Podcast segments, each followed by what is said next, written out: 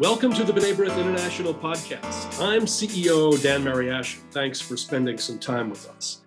One brief reminder check out our video interview series, Conversations with B'nai B'rith, on Facebook and YouTube. You'll find discussions with historians, diplomats, Middle East experts, even an astronaut and an NFL player, and a legendary DJ. Watch our latest content by subscribing to the B'nai B'rith YouTube channel and liking us on Facebook at B'nai B'rith International. Not long after the Nazis invaded Poland in September 1939, German forces began forcing millions of Jews in Eastern Europe into ghettos where inhabitants were subject to the most inhumane conditions. In the Polish capital of Warsaw, home to the world's second largest Jewish population before the war, Nazis established the largest of more than 1,000 ghettos set up across Europe. Lacking the most basic supplies and facing unimaginable oppression, Jews in many ghettos carried out fierce uprisings, including the famous Warsaw Ghetto Uprising beginning in April of 1943. Yet, of all the history books written about World War II and incredible Jewish resistance during the Holocaust, one key component is frequently missing for one reason or another women. Many of the couriers, smugglers of arms and documents, editors of newspapers, and fighters were women. Many were active in Jewish youth movements, primarily Zionist youth movements, before and even during the war. And their skills at organizing, personal discipline, and leadership came directly from those experiences. For decades, their courage has been omitted from or remained in the background of resistance histories. But with her new book, The Light of Days The Untold Story of Women Resistance Fighters in Hitler's Ghettos, Dr. Judy Batalion has written one of the most important narrative histories of World War II that has already been optioned for a motion picture by director Steven Spielberg. And Dr. Batalion is with me today to talk about these Jewish women who didn't think twice about risking their lives and joining the resistance. Dr. Batalion, who spent 12 years researching and writing the book, was born and raised in Montreal, Canada, and has written for the New York Times, Vogue, the Washington Post, and many other publications. Prior to her writing career, she was an academic, having earned her PhD in art history from the Courtauld Institute at the University of London. She's fluent in both Yiddish and Hebrew, which I'm sure helped immensely in researching this book. Judy, thanks for being with me today. We're so pleased that you could be with us. Thank you so much for having me. I, am really excited to be here. Well, first, tell us about your experience growing up by Holocaust survivor families with loss and suffering. And surely that must have shaped your interest in the women in the resistance movements during World War II. And you write about your grandmother in particular, but I'm sure there must have been in a community like Montreal, which had a large number of survivors, that this must have had some influence on the way you see this issue. Um, sure. Uh, I I come from a family of Holocaust survivors on my mother's side. My um, my all four of my grandparents were born and raised and married even in Poland but my father's parents came over before the war to Canada.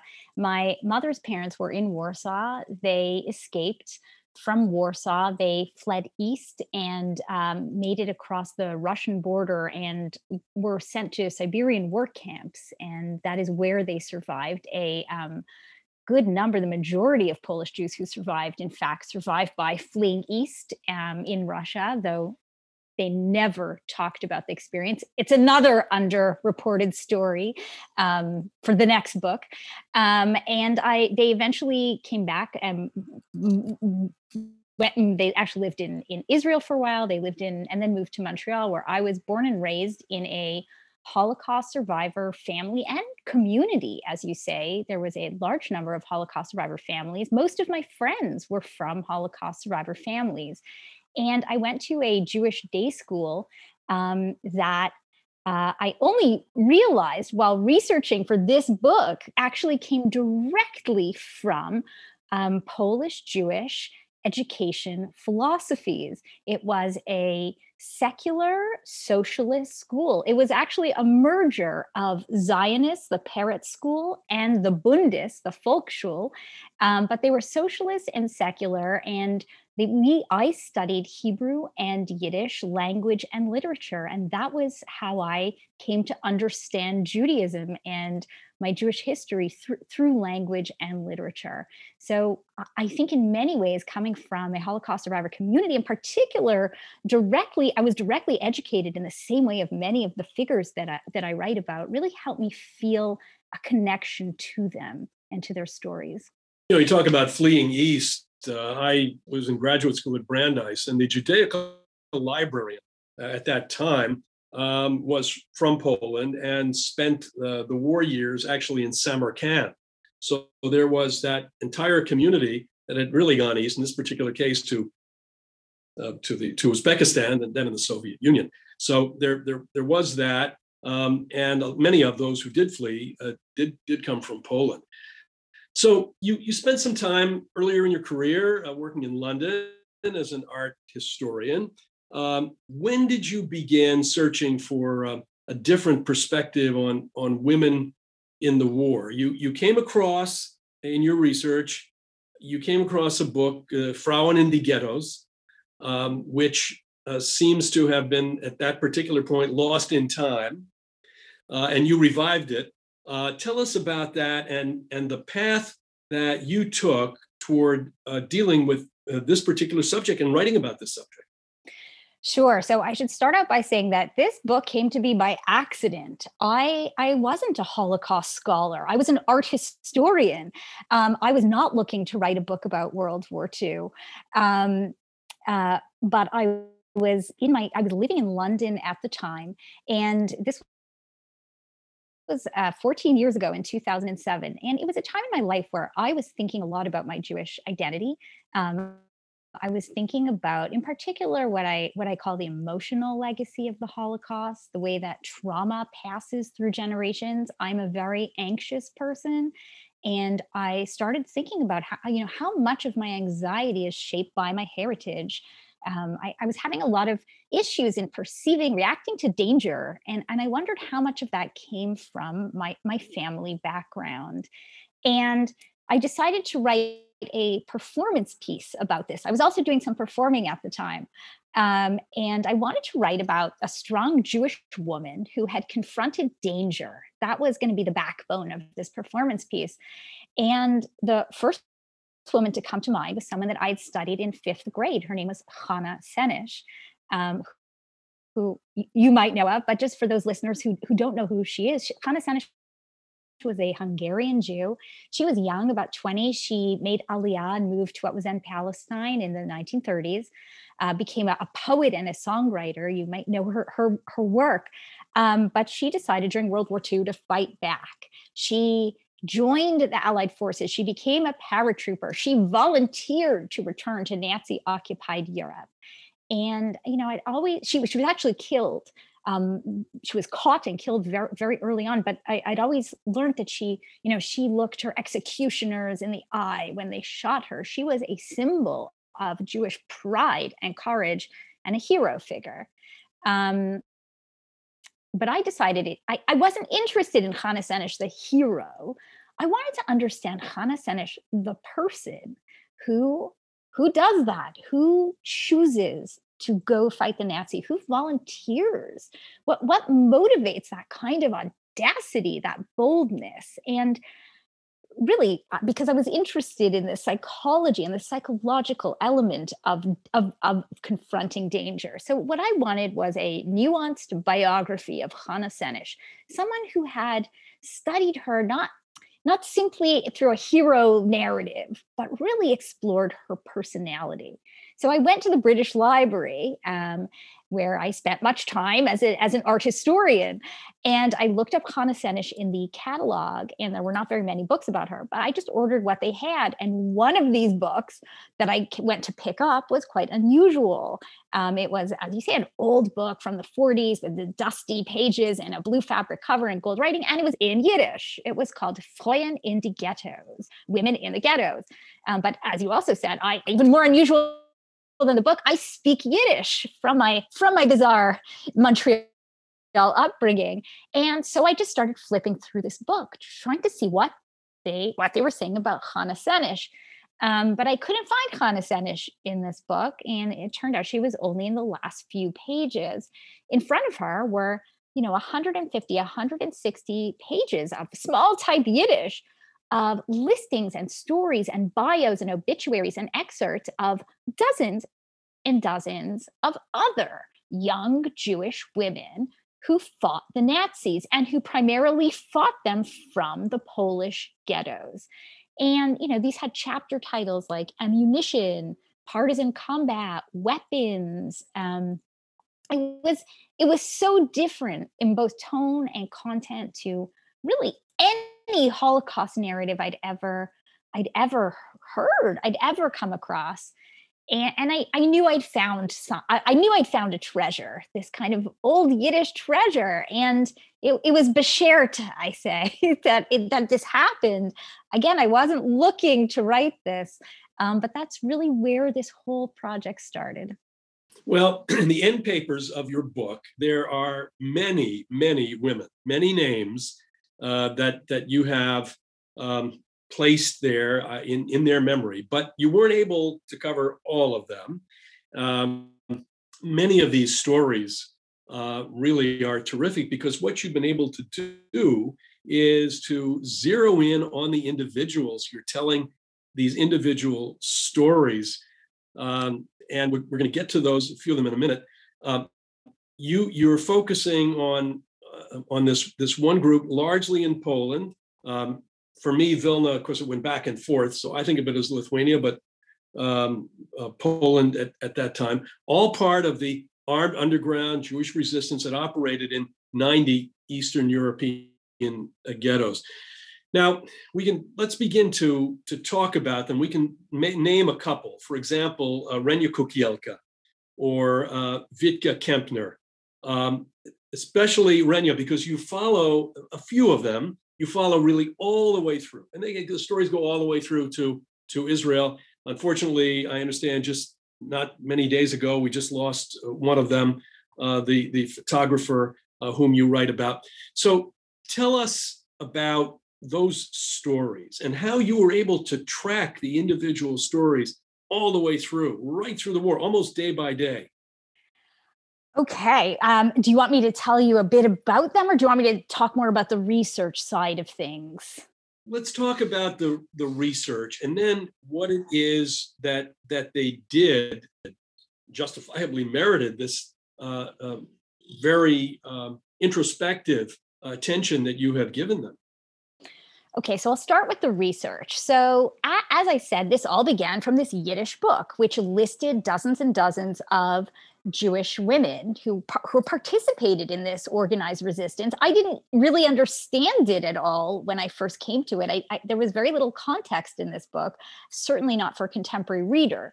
So I, I wasn't even sure what they were ta- what what they were really referring to. And so I I went, but there were great tidbits of stories and anecdotes and very dramatic anecdotes, which I'll come back to when I tell a bit about their stories. But what I did is I made a list of these women and then I, I went to find out more about them. So I went to whatever archives and libraries I could think of that held survivor stories, testimonies, um, even just Hebrew and Yiddish language and literature. And I searched and found whatever documents I could find.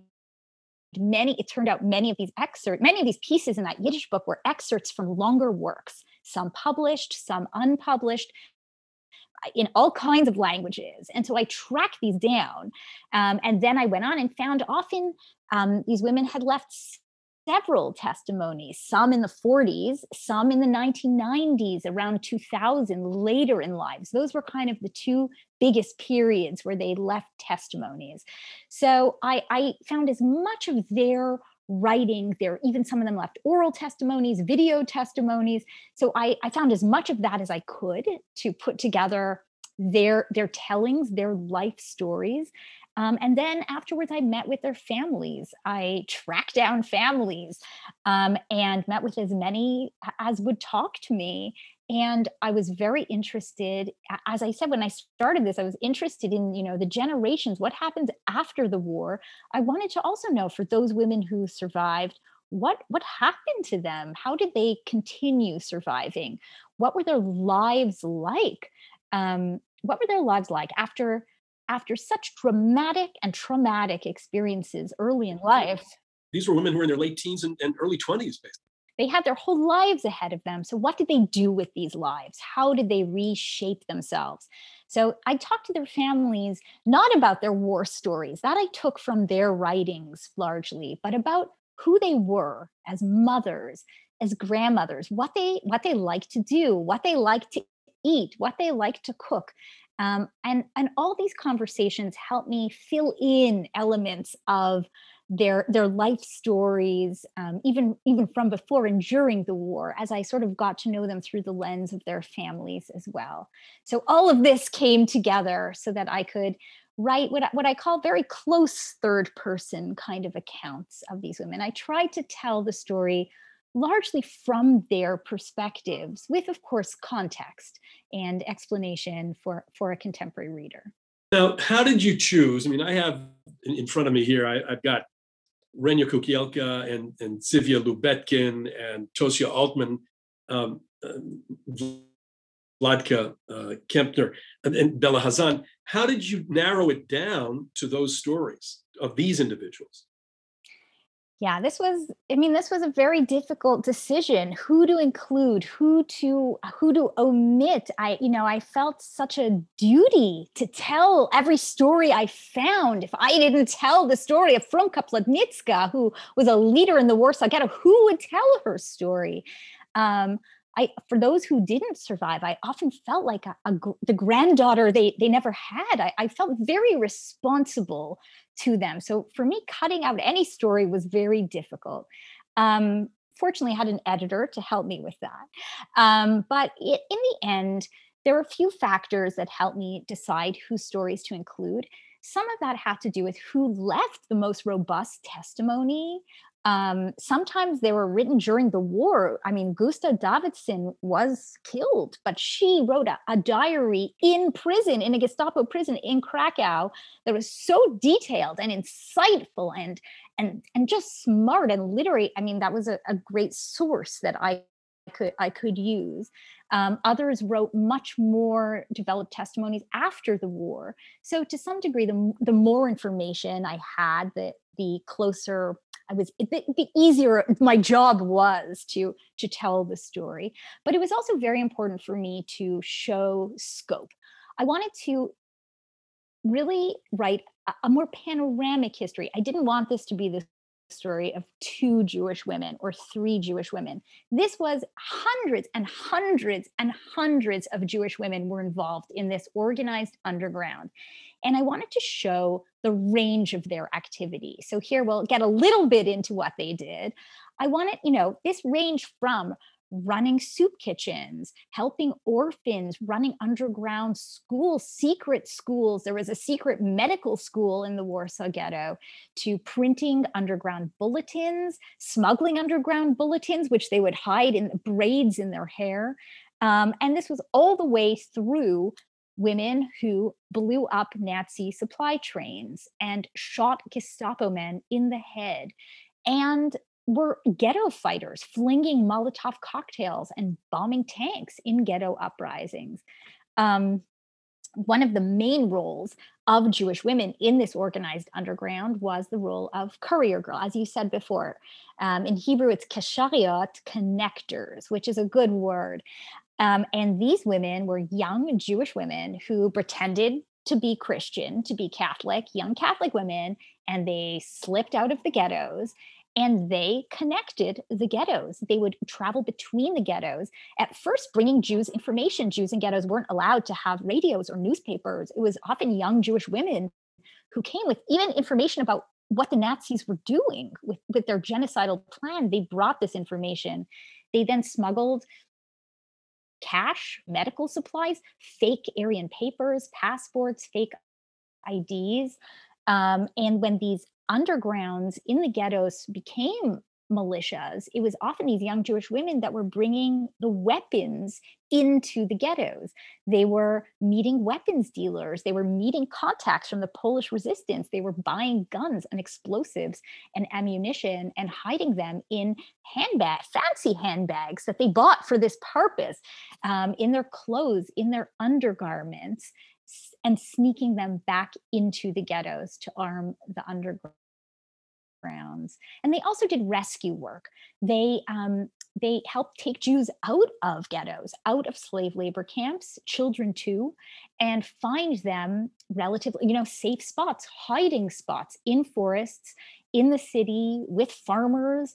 Um, wherever they could, they would pay off the hiders. They would come as often as they could and visit their their charges, bring them medical help if needed, move them if the hiding spots were not safe any longer. Um, so this was, I wanted to show that, and this is just some examples of the work they did, but it was important for me to show this wide range. But you're also, you were able to follow right through the war these these stories. You're, you're not really, you, you, you're not just telling little snapshots. You're, you're following the individuals, those who survived, those unfortunately uh, who didn't. I mean, I, I find I found breathtaking, for example, uh, reading about several of the women that you write about um, who were carrying uh, forged papers and they were on trains and they were on uh, the entrance near the entrance to the ghetto and their papers were were were checked and double checked and triple checked and you know you're waiting for something to go wrong but ultimately it, it went right. I mean that you you have that that detail down. And i found really very fascinating um, the idea that that these women who were posing as as polish women um, who were able really to uh, to slip in and slip out. Uh, it, it is really a, a tremendous uh, story. Um, about other um, undergrounds and other ghettos. Now, there are uprisings in at least nine cities, uh, including Warsaw.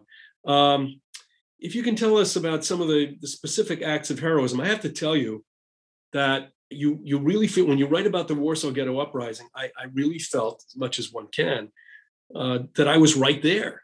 Uh, you you you have that that detail and and the the facts down in such a way that you really feel you're in the midst of the ghetto as you're reading this. So tell us about some of know about the Warsaw Ghetto Uprising, of course, but perhaps some of the others that, that people might not know about. Sure. I mean, I should also say, even though I too grew up knowing about the Warsaw Ghetto Uprising, but I didn't really know the details of it until I came to write this book. So, and as you can see, I'm a very obsessive researcher. So that's why I too really, you know, I read so many memoirs, so many accounts, and really followed up on the details. How did they get the gas for the Molotov cocktails? I wanted to understand that. Um, so those things were very important to me as a historian and, and a writer.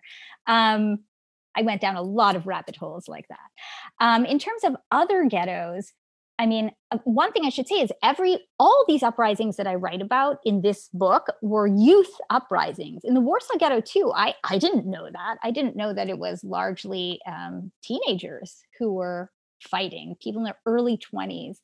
Um, the other ghettos as well, because I write about the same movement that occurred across the country. Um, and it was also young people.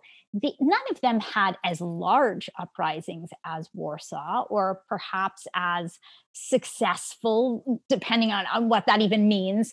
Um, but there were, you know, even in a town like Częstochowa, which I only talk about very briefly in the book, they had collected weapons, all kinds of ways of finding materials to create explosives in their underground laboratories. And and and they when the liquidation day came, they fought off the Nazis and with whatever weaponry and materials that they had. And in, in that case, many of them tried to escape, wound up in the forest. They were chased into the forest. So every uprising in town is a little different. But this, you know, in Vilna, there was an attempted uprising. It didn't it went a bit awry. They they fought a little bit, then they then the Nazis left and they escaped as well through sewers, which is what happened in Warsaw too. Um, in Bedzin, a town that I, I, I focus on quite a bit because a lot of these women were were from were, worked in the underground there.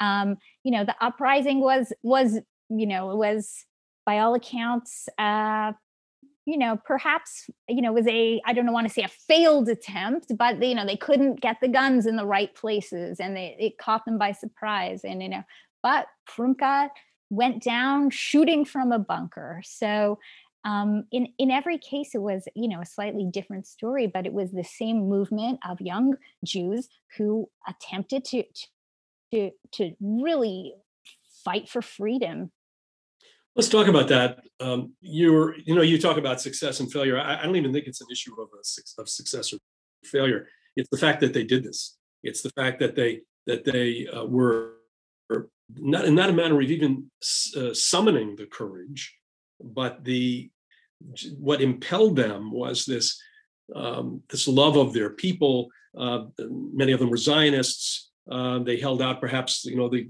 the hope and the wish that one day they, they would um, arrive in, in Eretz Israel. But let's let's take that now back to the youth movements.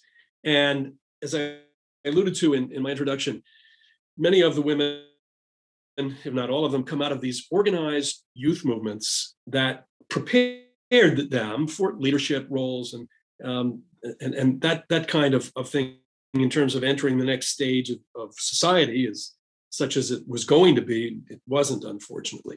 So tell us a little about those movements and how that was organized for these young people.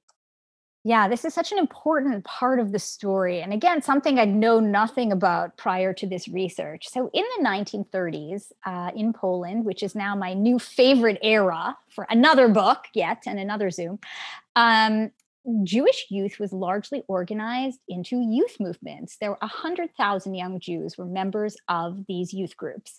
Um, and these youth movements it, were affiliated with often political parties or political slants. So there were more religious and more secular. There were socialists, there were Zionists, there were communists, um, there were the Bundists, who were the diasporatists, Yiddishists um, there were there were many opinions and many philosophies, and and they all had their youth movements.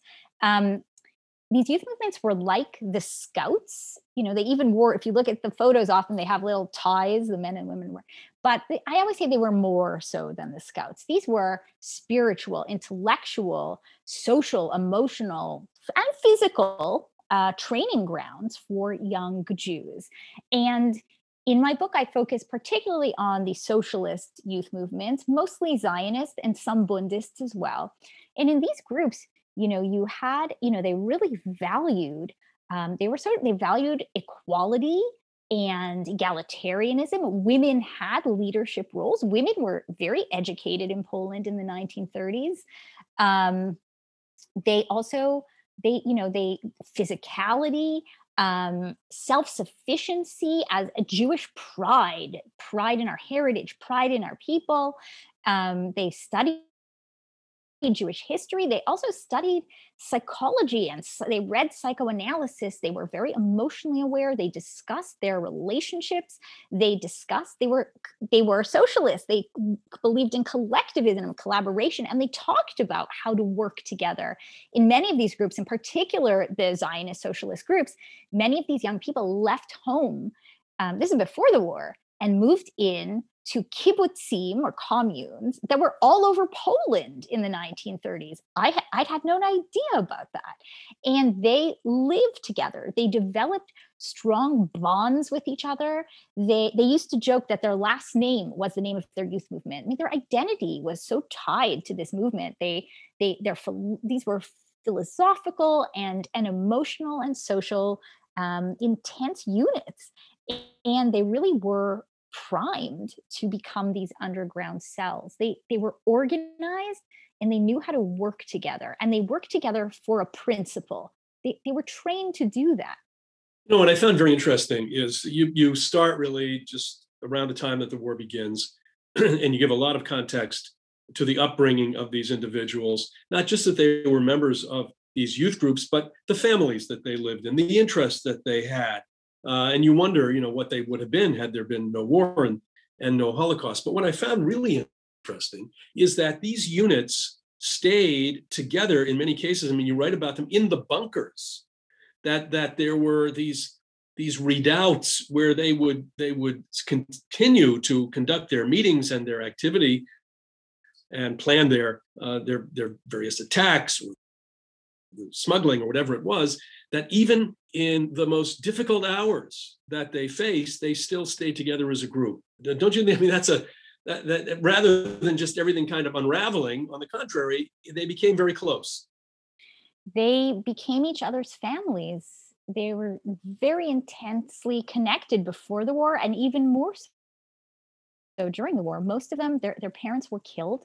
They were orphaned and this this was their surrogate family. I mean in the warsaw ghetto uprising you know it involved about 750 young jews about uh, just under 200 were women and the their their fighting units warsaw ghetto uprising was very very organized. It strat there was strategy there were meetings about you know military plans. This was an organized uprising but each of the fighting units was the, their youth group.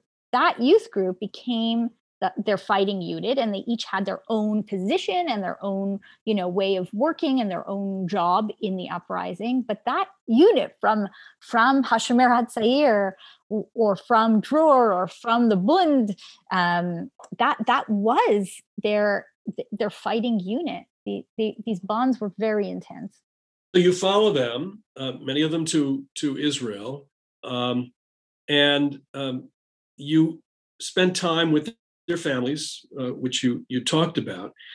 We we often hear, and perhaps in your family this this was the case, or you know about this, is that we have many instances where survivors uh, were reluctant to share their experiences, to spare these stories on their children and grandchildren, uh, or mainly on their children. Maybe sometimes it changed with grandchildren.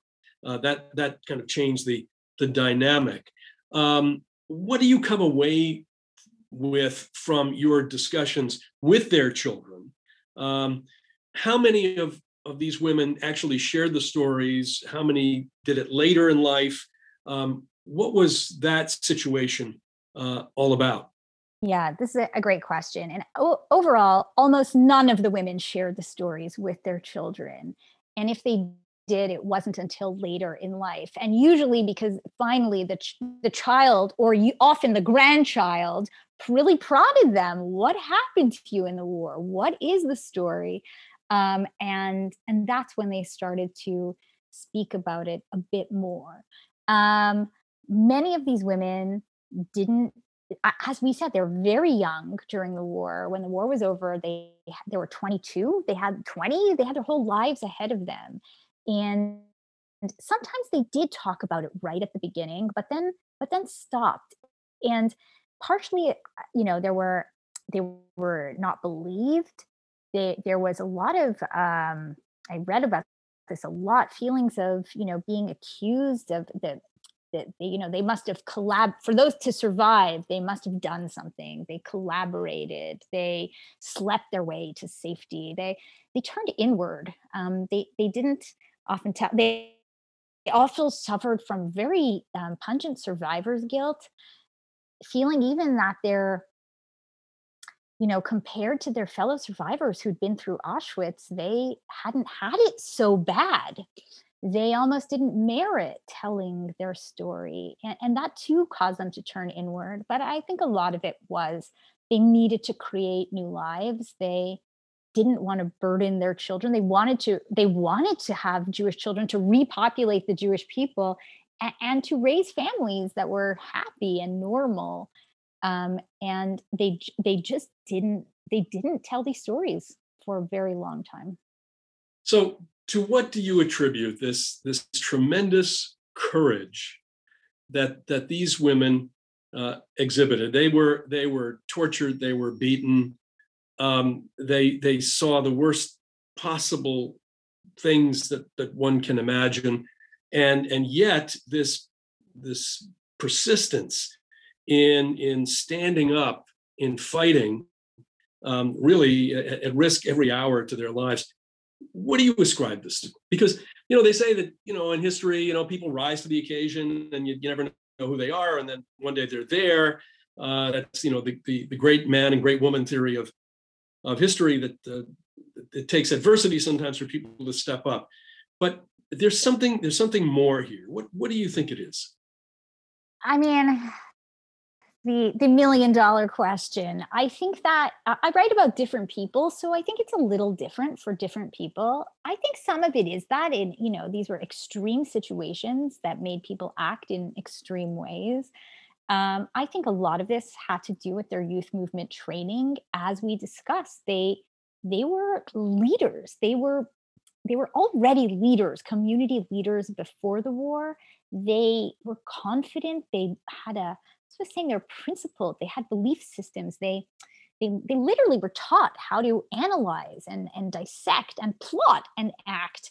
And they themselves talk about how important their youth movement training was to their activity. The ones who survived, they attribute it to often what they learned in Hashomer Hatzair or Dror. Um, they talk about being influenced by family members um, and and getting strength from fathers or sisters but and then you know I, I mentioned before that Gusta Davidson left a diary during the war. It was buried she hid it in the prison and it was found after the war. And she has a very insightful take and, and style of writing. She she you know a great writer a great mind. And she also wrote a lot about the, the their grief. The, these were young people who were newly orphaned their whole worlds fell apart. They were unhinged. Nothing made sense anymore. And being part of this organized group gave them purpose and and family and camaraderie. And they were they were so furious and, and so grief stricken that this this this work gave them a, a place to put that energy. Um, uh, it, it, it helps them direct their emotions to something productive. So, what do you hope readers of your book uh, and listeners to this uh, interview uh, will take away from your book and your 12 years of research in, in telling this story? I, you know, I think first of all, in a, in a sort of what they call it mythbuster level. I, I really hope that you know when I, I i too had unconsciously kind of imbibed this myth of jewish passivity in the war. And i mean now i cannot look at this story of the holocaust without seeing it as a story of constant resistance and struggle and defiance and resilience and rebellion. I mean just most people were killed because they were up against a sadistic, brutal military force, but it was a story of constant struggle and, and resistance. So I, I, I do hope this helps to sort of rebalance that narrative.